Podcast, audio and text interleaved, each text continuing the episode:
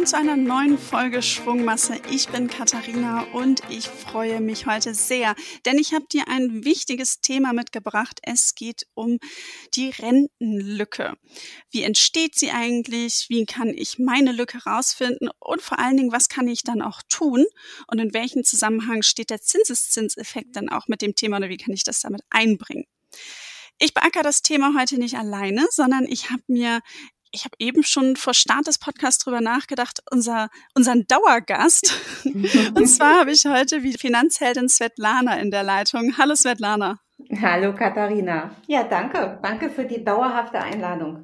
Ja, ich weiß gar nicht, die wievielte Folge das ist. Ich habe nicht mitgezählt. Wir können es ja mal zum nächsten Mal zählen. Aber ich weiß auf jeden Fall, dass die Folgen mit dir ähm, bisher immer sehr gut ankommen. Wir haben tolle Wissensfolgen. Also wer so ein bisschen zurückscrollt, kann alles rund um den ETF, rund um den Fonds beispielsweise in Folgen mit Svetlana hören. Und ähm, heute soll es um das Thema Rente gehen. Klingt erstmal noch weit weg nicht allzu spannend, aber wahnsinnig wichtig. Und ähm, um so ein bisschen in das Thema einzusteigen, Svetlana, würde ich mal gerne auf das Thema Generationenvertrag äh, zu sprechen kommen. Was ist eigentlich der Generationsvertrag? Der Generationsvertrag hat genau spielt bei dem Thema Rente hier in Deutschland schon eine große Rolle. Im Endeffekt bezeichnet er es sozusagen ein unausgesprochener Vertrag. Es ist kein Vertrag, ähm, den irgendwie mal Parteien irgendwie miteinander unterschrieben haben. Und der beruht auf der Idee, eben, dass die beitragzahlenden ähm, Arbeitnehmerinnen und Arbeitnehmer eben die Rente der, der aktuellen Rentner sozusagen der empfangenen Generation ähm, bezahlen. So, und das bezeichnet den Generationsvertrag. Und also die Jüngeren zahlen die Beiträge für in die Rentenversicherung ein und davon werden die Renten für die Älteren ausbezahlt. Ähm, an sich kann man schon sagen, das ist eine Solidarität zwischen den Generationen und das ist ja auch an sich von der Idee her ähm, sehr, sehr löblich. Ähm, und man hat auch die Erwartung, dass die nachfolgende Generation das genauso macht. Also sozusagen, Katharina, dass unsere Kinder genauso für die Rente aufkommen, die wir dann irgendwann mal erhalten werden. Mhm. Es gibt bloß gerade eine aktuelle Herausforderung. Und zwar ist es halt so, wir haben ja gerade nicht nur in Deutschland, ist in anderen Ländern auch so, eine wirklich eine demografische Entwicklung, dass wir immer mehr ältere Menschen haben und immer weniger jüngere Menschen nachrücken. Und ähm, das hat verschiedene Gründe wie Geburtenrückgänge, höhere Lebenserwartungen oder auch längere ähm, Rentenbezüge. Und dadurch ähm, kommt dieser Generationsvertrag in so eine Schieflage, wie man das schön bezeichnen kann, weil eben es weniger jüngere Menschen gibt, die für die Rente der Älteren aufkommen können. Und ähm, deswegen ging die Rente auch in den letzten Jahren immer weiter zurück, weil das, was nicht mehr von, von den Renteneinzahlern aufgebracht werden kann, wird natürlich teilweise vom Bund, äh, da gibt es Zuschüsse zur Rente und auch das ist in dem Fall begrenzt. Aber das ist der Generationsvertrag. Vertrag. Die Jüngeren bezahlen für die Älteren und haben die Erwartung, dass sie das für sich auch erhalten. Okay, danke für die ausführliche Erklärung. Wie setzt sich denn jetzt aber die Rente zusammen? Aus welchen Bausteinen? Mm, es gibt eine Rentenformel und an sich hat man ja immer bei dem Thema Rente, denkt man immer, mm, das ist so intransparent, irgendwas zahlt mir irgendjemand mal und das bekomme ich dann. Aber diese Rentenformel, die es gibt, die ähm, setzt sich grob aus vier Faktoren zusammen. Und die würde ich ganz, ganz gern einmal vorstellen, weil wenn man die für sich einmal kurz verstanden hat, ist das gar nicht so schwierig, seine Rente für sich zu kalkulieren. So, also ähm, ein Rentenanspruch erwirbt jede von euch im Laufe des Erwerbslebens, also im Laufe ihrer, ihres Arbeitslebens. Und ähm, dann gibt es noch ein paar gesellschaftliche Leistungen, die da mit reinfallen, sowas wie Kindererziehungszeiten oder auch Care-Arbeit für die Pflege. In solchen Sachen, die fallen mit rein und die sind so Grundlage für deinen Rentenanspruch. Und die Formel heißt eigentlich nur, ähm, dein, die Höhe deiner monatlichen Rente berechnet sich einmal, und das sind schon die wichtigen Punkte, einmal aus deinen Entgeltpunkten, die du erwirbst, aus einem Zugangsfaktor, einem Rentenfaktor und einem aktuellen Rentenwert. So. Und die Entgeltpunkte ist eigentlich das, was bei den meisten wirklich ähm, die Differenz ausmacht, so, ähm, weil die je mehr Entgeltpunkte du im Laufe deiner, deiner, ja, deiner Versicherungsjahre in der Rentenversicherung du ansammelst, umso höher fällt auch deine Rentenzahlung aus. Und diese, dieser Entgeltpunkt, den man pro Jahr erwirtschaften kann, der richtet sich immer nach dem Durchschnittseinkommen so in Deutschland. Und aktuell ist das 40.500 Euro im Jahr. Das heißt, verdienst du 40.500 Euro im Jahr, bekommst du einen Rentenpunkt. Verdienst du mehr als 40.500 Euro, ich sag mal 60.000 Euro, bekommst du anderthalb Rentenpunkte für das Jahr. Verdienst du aber weniger, so, dann bekommst du zum Beispiel nur 20.000 Euro, dann ähm, bekommst du nur einen halben Rentenpunkt. Und das ist soweit das Entscheidende, Entscheidende, die Höhe der Rentenpunkte oder dieser Entgeltpunkte sind ganz wichtig, weil der Zugangsfaktor, also der zweite Faktor in der Gleichung, ähm, berücksichtigt einfach nur, wann du in die Rente eintrittst. Also gehst du zum Regeleintrittsalter, was in der Regel 67 sein wird zukünftig, dann hast du den Faktor, den Zusatzfaktor 1. Gehst du aber eher in Rente, hast du vorher Abschläge die sich berechnen und dann ist er nicht mehr eins, sondern kleiner. So, und dann hast du noch den Rentenfaktor und der Rentenfaktor ist in der Regel auch eins, wenn du die normale Altersrente beziehst oder er ist geringer, wenn du zum Beispiel eine Rente bekommst aufgrund teilweise Erwerbsminderung. So, also haben wir die ersten drei Faktoren, die, den, die, ne, den, ähm, den Rentenfaktor wie auch den Zugangsfaktor in der Regel eins und dann hast du eben deine Entgeltpunkte. Und der vierte Faktor das ist der aktuelle Rentenwert. Ähm, der wird ähm, immer der wirtschaftlichen Situation hier bei uns angepasst und der ist aktuell, der ist fest. Für Westdeutschland sind es 34 Euro, also 34,19 und für Ostdeutschland 33,47. So. Auch daran kannst du soweit nichts ändern. Das würde aber für uns beide bedeuten, Katharina, wir wohnen ja beide im Großraum Hamburg, machen wir mal die Rechnung auf. Wir verdienen jedes Jahr 40.500 Euro im Jahr und haben das auch wirklich 40 Jahre lang gemacht, haben wir 40 Rentenpunkte. Wir gehen mit 67 in Rente, haben wir den nächsten Faktor 1 und wir bekommen die Altersrente auch 1 und dann bekommen wir die 34,19 als Rentenwert angesetzt. Daraus errechnet sich eben 40 mal 34,19 eine Rente von 1367 Euro. Das würden wir bekommen, aktuell, muss man sagen, wenn wir wirklich jedes Jahr 40.500 Euro verdient haben. So. Mhm. Und dann kann man sich ja schon mal ausrechnen, was man sonst netto hat ähm, und was das dann wäre. Und wenn wir jetzt nur mal die Mindestlohn nehmen, das wäre eigentlich ein schönes Beispiel für die aktuelle Situation, der wird ja zukünftig 12 Euro sein.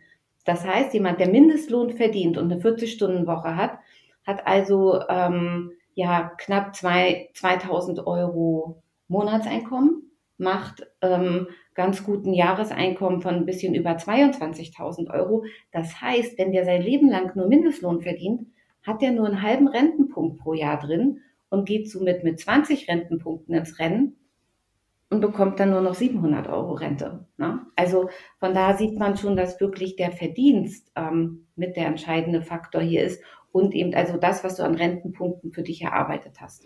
Mhm. Und vor allen Dingen sieht man auch äh, das Thema Kontinuität. Äh, je mehr Gehalt, desto mehr Rentenpunkte, desto höher am Ende die Rente.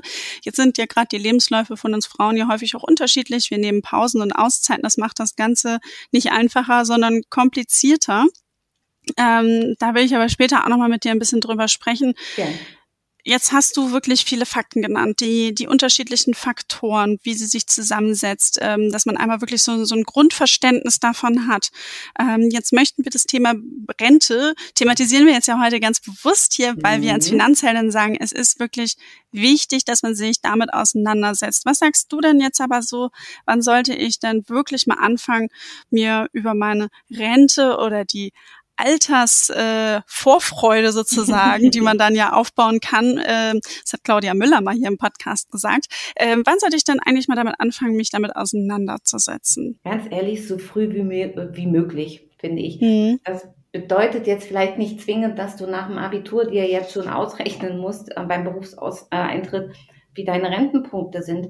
Aber wenn ich grob für mich diese beiden Faktoren im Kopf habe und für mich weiß, dass ich aktuell über 40.000 Euro im Jahr verdienen muss, um nur einen Punkt zu bekommen, ne, ähm, ist das, glaube ich, eine gute, ein guter Indikator, wenn man das für sich von Anfang an irgendwie mit reinrechnet, dass es dazugehören wird, ähm, dass man für seine, ja, dass man neben der gesetzlichen Rente noch etwas für seine private Rente tun, äh, tun muss. Und spätestens finde ich, ähm, am besten beim Jobeintritt äh, sollte, sollte das Thema private Zusatzvorsorge wirklich wichtig für jede sein, weil ähm, je eher ihr euch damit beschäftigt, macht ihr es euch zum einen viel, viel leichter und ihr macht es euch auch betraglich einfacher, weil ihr halt weniger ansparen müsst, als wenn ihr euch erst mit 40 damit beschäftigt und vielleicht nur noch 25 oder 27 Jahre habt. So.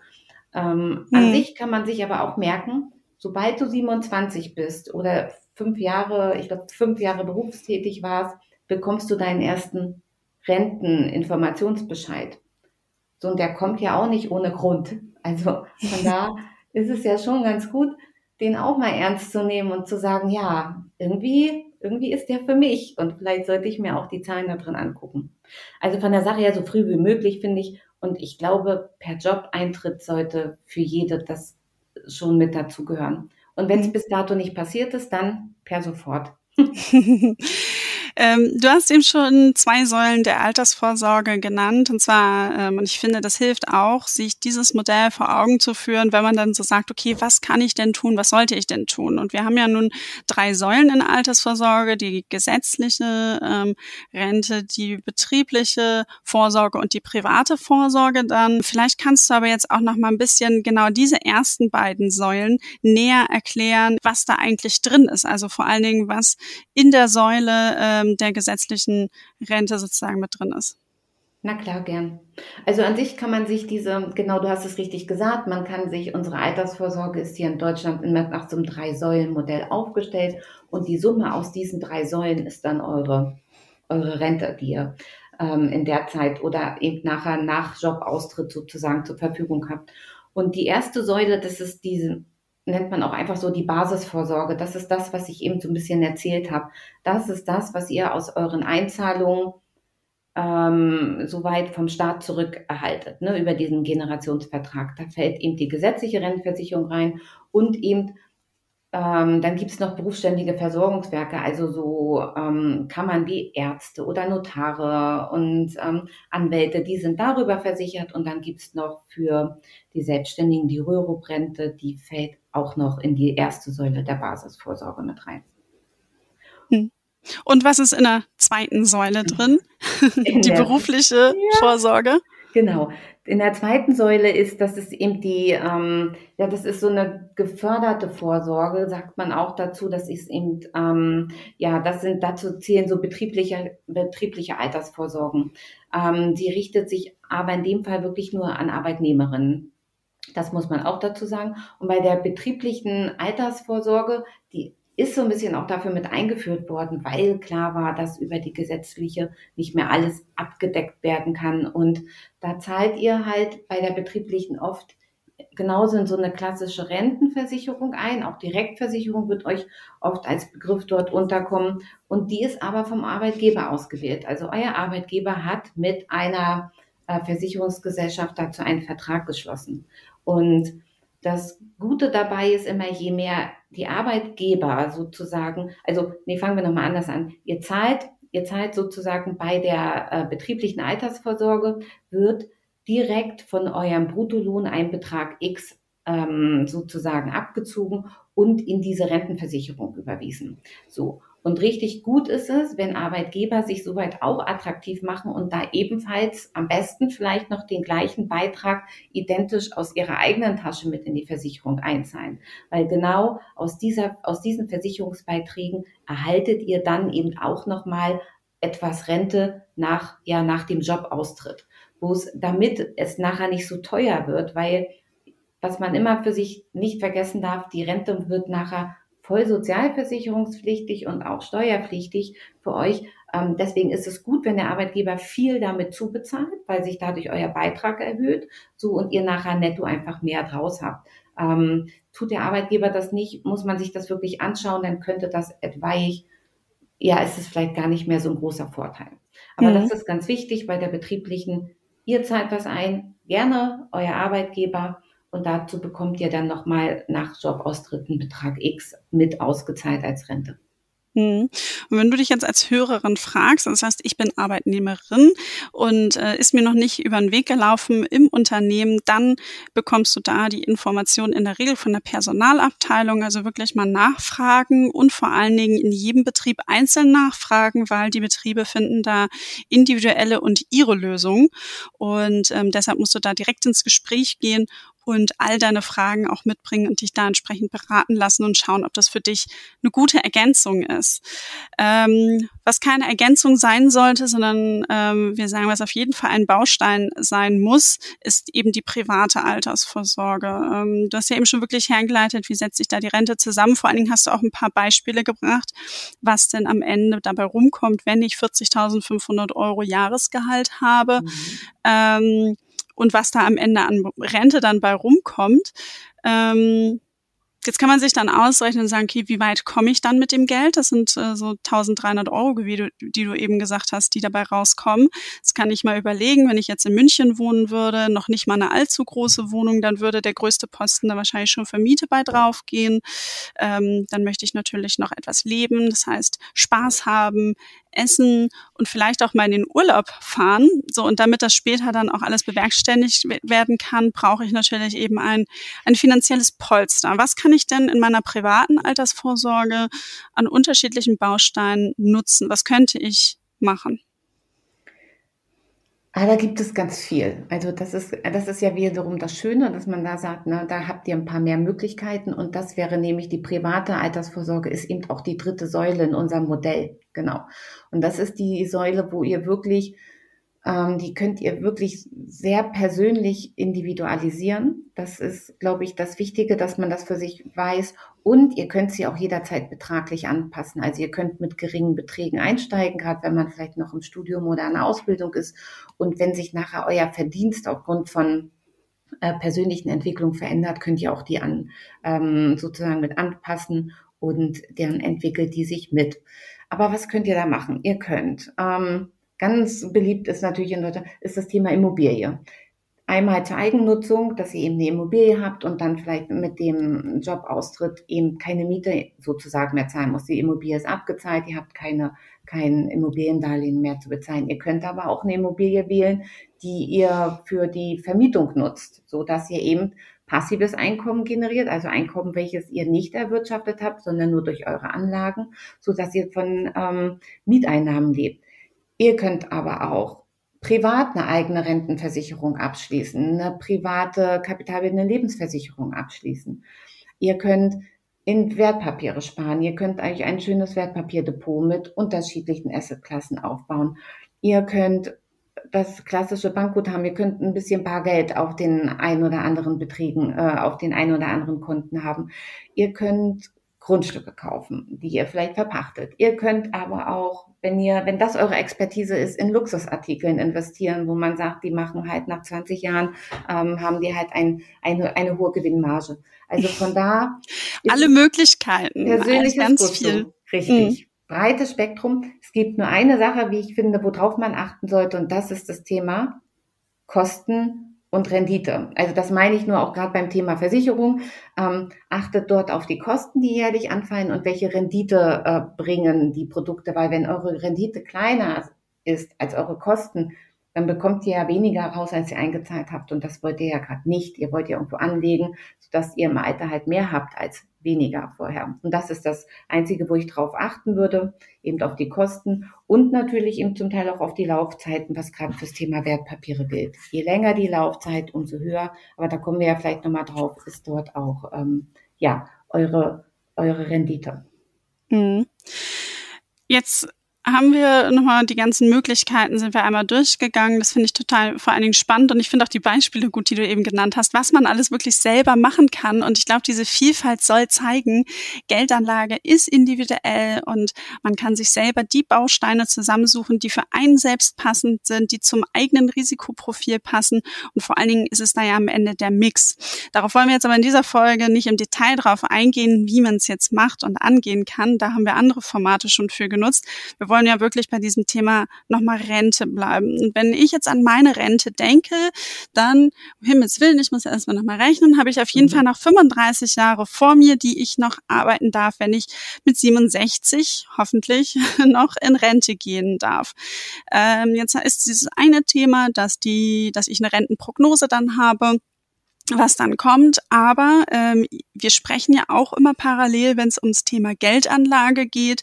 Wir sprechen von Niedrigzinsen. Ähm, also aktuell gibt's auf Sparbücher, Tagesgeldkonten keine Zinsen mehr oder so gut wie keine mehr. Ich glaube, wir sind da wie bei 0,01 Prozent. Also das ist äh, quasi nichts. Und dann haben wir aber auch noch eben das Stichwort Inflation. Ähm, vielleicht kannst du einmal ganz kurz erklären, warum es was Inflation ist und warum es auch wichtig ist, dass wir das ähm, eben als Faktoren bei der Geldanlage äh, mit berücksichtigen, was da eben entsprechend das Wichtige dabei ist. Das mache ich gern. Also Inflation bezeichnet allgemein eigentlich nur eine anhaltende Erhöhung des Preisniveau, äh, Preisniveaus für Güter und Dienstleistungen. Also eine Inflation herrscht dann, wenn Preise für, für die Waren und Dienstleistungen, die wir so benutzen, langfristig steigen und sozusagen wir weniger für unser Geld bekommen als vorher. Es ändert sich somit die Kaufkraft des Geldes und ähm, ihr könnt eben für diese, für eine Geldeinheit nicht genauso viel kaufen wie vorher. Also angenommen, heute kann man, weiß ich nicht, für 100 Euro einmal tanken und einmal essen gehen. So bei einer starken Inflation wirst du vielleicht auch noch einmal tanken können, aber ob du dann auch noch einmal essen gehen kannst für die 100 Euro, das ist dann fraglich. Und das ist genau der Punkt. Ihr bekommt halt weniger, also euer Geld hat eine geringere Kaufkraft. Und der Gegensatz davon wäre einfach, wenn, ähm, wenn dagegen die Preise für Waren und Dienstleistungen sinken langfristig, dann ist es die Deflation und dann steigt der Wert des Geldes. So. Aber aktuell befinden wir uns schon seit den letzten Jahren eher, also da steigt eher die Inflation. Wir hatten, glaube ich, jetzt im letzten Monat sogar mal fünf Prozent wieder ähm, gerissen. Also im Schnitt kann man jetzt schon sagen, dass wir uns immer so zwischen dreieinhalb und viereinhalb Prozent eingepegelt haben. Und das ist schon ein ordentlicher Betrag. Hm, das heißt, das ist dann ja am Ende, also selbst wenn ich mein Geld jetzt auf dem Konto liegen lasse und diese äh, wahnsinnigen oder auf dem äh, Tagesgeldkonto 0,01 Prozent dann einstreiche, muss ich auf jeden Fall die, den Inflationswert noch abziehen. Und ich sage mal, wenn wir da bei dreieinhalb oder vier liegen, dann ist es ja nicht schwierig. Dann kommt da am Ende ein Minus bei raus. Das heißt, ich kann zwar trotzdem die 100 Euro, die ich auf mein Konto äh, gelegt habe, die werde ich, da habe ich dann nach x Jahren vielleicht dann 101 Euro durch die 0,1 Prozent Zinsen. Aber faktisch werde ich mir von den 101 Euro deutlich weniger kaufen können, als ich es jetzt aktuell kann. deshalb ist es ja auch so wichtig, dass wir eben entsprechend es äh, möglichst gewinnbringend in Aktien dann investieren. Du bist ähm, noch optimistisch, ne? Mit also die Ziele. so, naja. Ich habe die 100 Euro lange liegen lassen ja, für ja, den genau. Euro. Das also, so, dass du da für dich noch ein bisschen diesen ne, 0,01 Prozent mit einstreichen möchtest. Die meisten Banken erheben ja mittlerweile dieses schöne Wort Negativzinsen. Also habt ihr da zu viele Gelder, dann ähm, müsst ihr eher dafür bezahlen, dass ihr die Gelder dort liegen habt. Und das kommt ja auch noch mal mit drauf. Ne? Also genau, also von da ist das für die, und ist auch die Prognose sieht für die nächsten Jahre sehr, sehr ähnlich aus. Also da ist keine große Kehrtwende in Sicht. Also unterschiedliche Punkte. Der Generationenvertrag geht nicht mehr auf. Wir haben ähm, sowieso, wenn wir schon die ganzen Punkte sammeln, äh, die Rente ist nicht auf dem Niveau, was unser letzter Bruttolohn ist, sondern ungefähr liegt bei der Hälfte. Wir haben eben das Thema Inflation, Zinsen gibt's auch nicht mehr.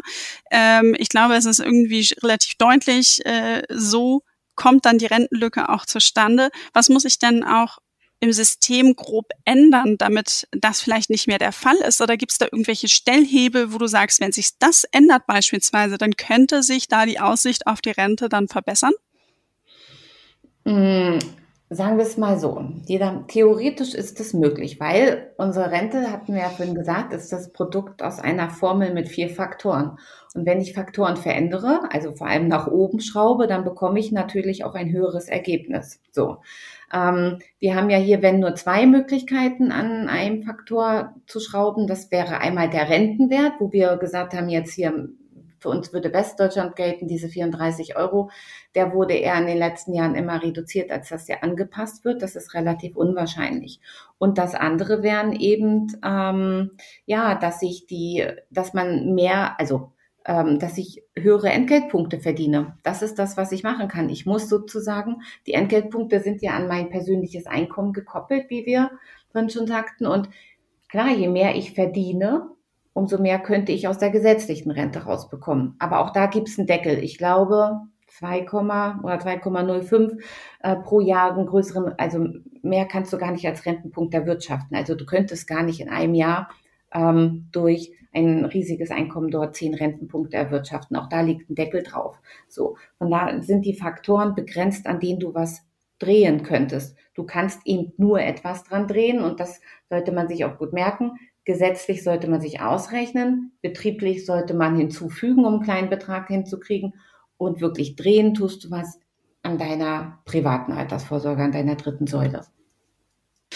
Du hattest vorhin ja auch schon gesagt, dass man ähm, regelmäßig ein Schreiben bekommt von der Deutschen Rentenversicherung, wo dann ja die Prognose von meiner Rente draufsteht und dass ich mir ja auch selber die Rente berechnen kann. Jetzt habe ich das ehrlich gesagt, ich habe mir das Schreiben natürlich immer angeguckt, äh, ich habe mir das Ganze grob berechnet. Wenn ich es jetzt aber genauer wissen will, ähm, Gibt es da Anlaufstellen, die mich dabei unterstützen, ähm, dass ich mir meine Rente dann ausrechnen lassen kann? Ja, natürlich, die gibt es, weil da sind wir ja hier mit unserem System ganz gut aufgestellt. Also zum einen, das, was wir hier gerade gesagt haben, sollte jeder die Rechnung für sich alleine machen. Du hast deine Renteninformation nochmal angeguckt. Die muss jetzt nicht zu 100 Prozent verlässlich sein, weil, wie gesagt, manche, manche Erwerbszeiten dort vielleicht aufgrund fehlender Dokumentierung oder so irgendwie nicht richtig ist. Ähm, du kannst jederzeit ähm, dich bei der deutschen Rentenversicherung beraten lassen und einmal dort ähm, entsprechend ja dir deine jetzig verdiente Rente ausrechnen lassen. Mittlerweile gibt es das auch schon online ähm, dass ihr eine online eine Rentenauskunft dort bekommt und die dort beantragt. Also wer das einmal für sich festhaben möchte und dem der Rentenbescheid nicht reicht, weil er sagt, hm, finde ich jetzt irgendwie gerade ein bisschen wenig. Ihr bekommt es ja auch jedes Jahr, da sieht man ja auch ganz gut seine Veränderung. Gerade wenn man vielleicht schon zehn Jahre im Job ist, dann sieht man ja auf einmal, wie womit man eingestiegen ist und wie sich das verändert, wenn man doch mehr verdient. So und Wem das nicht reicht, der kann das jederzeit bei der deutschen Rentenversicherung ähm, sich beraten lassen oder einmal online abfragen. Jetzt wird mein Lebenslauf bis zur Rente ja wahrscheinlich nicht starr sein. Ich wechsle vielleicht den Job, ich verändere mein Einkommen, vielleicht nach oben, vielleicht nach unten. Ich überlege mir in Teilzeit zu arbeiten, weil ich vielleicht noch andere Dinge irgendwie vorhabe oder ich möchte sogar eine Auszeit haben. Wie kann ich das Ganze denn jetzt auch in den Berechnungen berücksichtigen? Indem du am besten vorausschauend planst, dass du das Thema ähm, Rente und vor allem deine private Alters Vorsorge für all die Zeiten mit, ein, mit einberechnest. So, sagen wir beim Thema Teilzeit, Thema Kindererziehung, dass da wirklich geschaut wird, setzt euch als Partner, als Familie zusammen und die Punkte, die du weniger als Rentenpunkt dadurch erwirtschaftest, dass das irgendwie ausgeglichen wird, vielleicht durch das Gesamtfamilieneinkommen, durch eine Zahlung, dass das dann vielleicht in die private Rentenversicherung oder Altersvorsorge für dich mit reingeht. Das gleiche ist beim Thema Auszeit, Sabbatical, dass du ähm, dort einfach dass jeder dort einfach für sich mitrechnet. Auch in der Zeit sollte das Geld vorhanden sein, um die private Altersvorsorge weiter zu bezahlen. Also das, was euch irgendwo fehlt, sollte niemals zulasten der, der eurer privaten Altersvorsorge gehen, sondern setzt dort immer die Fehlzeiten, lasst euch die theoretisch eben ne, privat bezahlen und das ist total in Ordnung. Hm. Jetzt ist es ja nun wahnsinnig wichtig, äh, hattest du vorhin schon auch betont, früh anzufragen mit der privaten Vorsorge, also eben entsprechend in Aktien äh, zu investieren, sich da eine private Altersvorsorge aufzubauen. Ähm, warum ist es so wichtig? Wir können eben vom Zinseszins Effekt profitieren. Vielleicht kannst du es einmal nochmal für all diejenigen, die es noch nicht gehört haben, kurz erklären, ähm, was dieser Zinseszinseffekt ist, beziehungsweise was er macht. Unser Zinseszinswunder, das heißt einfach für dich Geld für dich arbeiten lassen. Das ist der Zinseszinseffekt. Also mit deinem Geld mehr Geld verdienen. So. Und deswegen hilft dir der Zinseszins ähm, einfach dabei, schon mit kleinen Beträgen eine beträchtliche Summe anzuhäufen, weil du eben angefallene, also aus deinem aus deinem Kapital sind angefallene Erträge, die du daraus erwirtschaftet hast, ähm, wie Dividenden oder Zinsen und so weiter, die nimmst du nicht raus, da, die verkonsumierst du nicht, sondern die lässt du einfach in deiner Anlage drin und dadurch erhöht sich permanent eben dauerhaft dein, deine Anlagesumme und wird in den Folgejahren mit verzinst und dadurch hast du Jahr für Jahr höhere Erträge, erreichst du dadurch und deine, dein angelegtes Kapital wächst wirklich so exponentiell. Mhm. Jetzt ähm, bin ich neugierig und ich würde gerne zwei Beispiele mit dir einmal durchgehen, ähm, weil man ja dann irgendwie sagt, man muss sich das, glaube ich, nämlich mal vor Augen führen, okay, wie sieht es denn jetzt wirklich in Zahlen auch aus? Und ähm, wir versuchen das jetzt mal so sortiert wie möglich darzustellen, mhm. weil so ein Rechenbeispiel im Podcast ist natürlich schwierig. Ich stelle jetzt mal die Annahme auf, ich möchte 50 Euro jeden Monat 40 Jahre lang sparen. Svetlana, welche Summe hätte ich da denn angespart? Ich bin nicht so gut im Kopf rechnen, deshalb musst du mir das jetzt schnell ausrechnen. Das ist ja, das ist ja sehr herzlich von dir. Das mache ich natürlich. Also, was sagen wir? Ähm, ich mache mal kurz 50 Euro bei 40 Jahre, dann würdest du selbst investieren 24.000 Euro. Das ist das, genau. was du betraglich investieren würdest. So, mit dem Zinseszinseffekt bei einer Renditeerwartung von, die wirklich nach unten geschraubt ist, ne, im Wertpapiergeschäft sozusagen im Schnitt von 5 Prozent, ähm, hättest du dann mit dem Zinseszinseffekt nach 40 Jahren knapp 75.000 Euro. Das heißt, über, also es sind dann irgendwie über 50.000 Euro macht, also dieser, dieser Kapitalgewinn, den du dort mit drin hast, macht äh, oder kommt durch, oder kommt durch den Zinseszinseffekt zustande. Hm, okay. Heißt also 50 Euro für 40 Jahre. Ich bekomme inklusive einer Renditeerwartung von 5 Prozent rund 75.000 Euro raus. Alleine die Zinsen sind über 50.000 Euro. Effektiv musste ich nur 24.000 Euro reingeben. Okay, verstanden. Ich habe also sehr jung angefangen und mit einem geringen Betrag. Wenn ich jetzt äh, schon ein bisschen älter bin, nicht mehr ganz so viele Jahre habe bis zur Rente oder mein Ziel vielleicht in näherer Zukunft liegt. Also es muss ja nicht immer nur sein, dass ich es dann für die Altersvorsorge spare, sondern ich sage, ich möchte jetzt, ich als Katharina möchte in 15 Jahren gerne eine wahnsinnig tolle, also ich möchte eine richtig schöne Auszeit nehmen, mir richtig was gönnen. Ähm, wenn ich jetzt in die nächsten 15 Jahre 250 Euro im Jahr, äh, im Monat spare, wie viel, welche Summe spare ich dann? Dann sparst du 45.000 Euro. Also dann, genau. Und dann legen wir nochmal den Zinseszinseffekt drauf, wenn ich das jetzt nicht nur gespart hätte, weil das impliziert ja, ich steck's in mein Sparschwein, ich leg's auf mein Konto. Wenn ich jetzt aber sage, ich investiere das Geld und gehe von einer Renditeerwartung von 5% aus, was hat da der Zinseszinseffekt dann für mich getan? Das sind dann knapp 67.000 Euro. Also da hat der Zinseszinseffekt da auch ein bisschen über 21.000 Euro für dich gearbeitet. Ne? Mhm. Ich glaube, diese beiden Rechenbeispiele können wir ruhig nochmal in die Shownotes packen, damit es dann wirklich einfach nochmal deutlicher wird. Aber auf jeden Fall finde ich es äh, gut oder was mir halt eben an der Stelle auch nochmal wichtig war, dass man eben sieht, wenn ich kleinere Beträge nehme für einen langen Zeitraum, ist eben dieser Zinseszinseffekt, kann er halt sich richtig gut austoben und kann halt wirklich da ein toller Hebel sein. Ähm, jetzt habe ich zwei Beispiele gemacht. Ich habe in beiden Beispielen eine schöne Summe gespart. Wie kann ich denn jetzt die Auszahlungen gestalten? Also wenn ich jetzt sage, ähm, ich möchte das Geld für meine Altersvorsorge dann auch später nutzen, nehme ich das alles auf einmal raus? Verkaufe ich das alles auf einmal? Mache ich das irgendwie chargenweise? Ähm, was könnte ich da machen? Na, auch da richtet sich das ja so ein bisschen danach, wie sieht die Vision, sage ich jetzt mal, deiner Zukunft und auch deiner Zeit nach dem Jobaustritt aus. Also ähm, wenn du dir ein teures Wohnmobil kaufen möchtest und damit erst einmal irgendwie um die Welt reisen möchtest, dann kann es natürlich sein, dass man einen Großteil vielleicht gleich verkaufen muss und dann das nicht in Etappen rausbuchen kann.